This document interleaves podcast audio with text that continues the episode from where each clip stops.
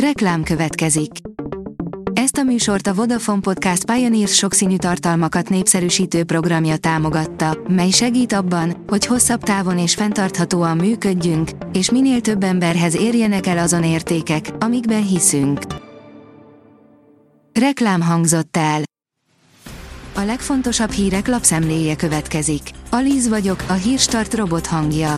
Ma április 6-a, Vilmos és Bíborka névnapja van. A Telex szerint külön költözött a feleségétől Navracsik Tibor.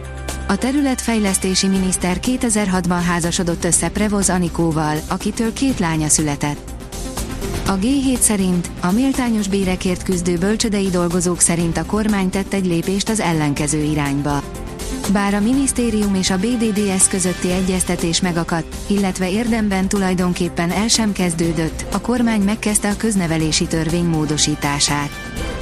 A 24.hu oldalon olvasható, hogy Sadlügy, alkotmánybíró gyerekeit hallgatták le.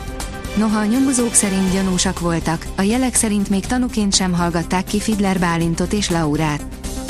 A 444.hu írja, aprózódva készül az ellenzék az EP választásra. Az EP választást a legnagyobb közvéleménykutatásnak tartják az ellenzéki oldalon, mert itt nincs összefogás, és tisztán listás rendszer van. A DK, a Momentum és a párbeszéd már közölte, az MSP pedig kiszivárogtatta, hogy kikkel indulnak.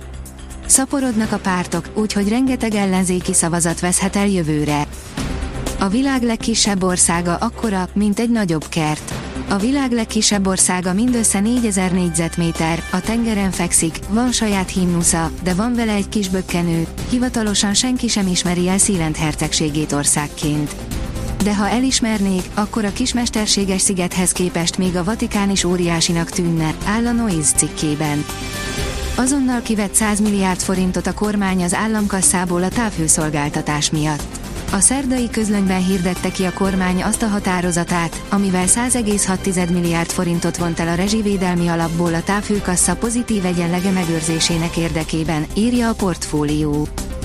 Zsántott indulatosan beszélt Michael Schumacher állapotáról.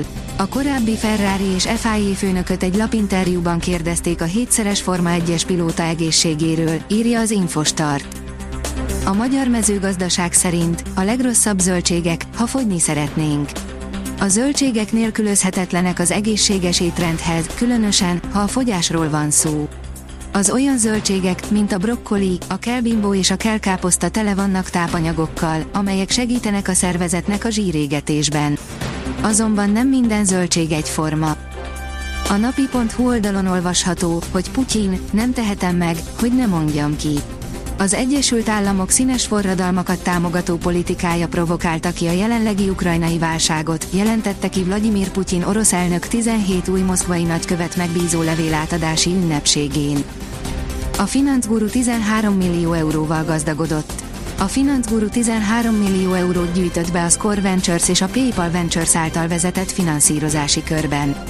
Ezzel a legújabb befektetési fordulóval a Finanzguru 2018-as alapítása óta összesen 27 millió eurónyi tőkére tett szert, áll a Fintech cikkében. Az Autopro szerint közölte eredményeit és céljait a Vitesco.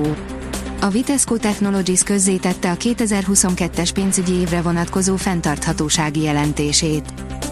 A Real Madrid bejutott a királykupa döntőjébe miután legyőzte a Barcelonát. A Real Madrid bejutott a labdarúgó spanyol királykupa fináléjába, miután 4-0-ra győzött az FC Barcelona otthonában, ezzel megfordítva az elődöntős párharcot, írja az Eurosport.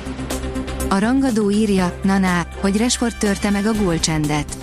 Marcus Rashfordnál csak egy ember lőtt több gólt a topligákban a világbajnokság óta. A kiderül írja, 20 fok közelébe melegszik az idő a jövő héten.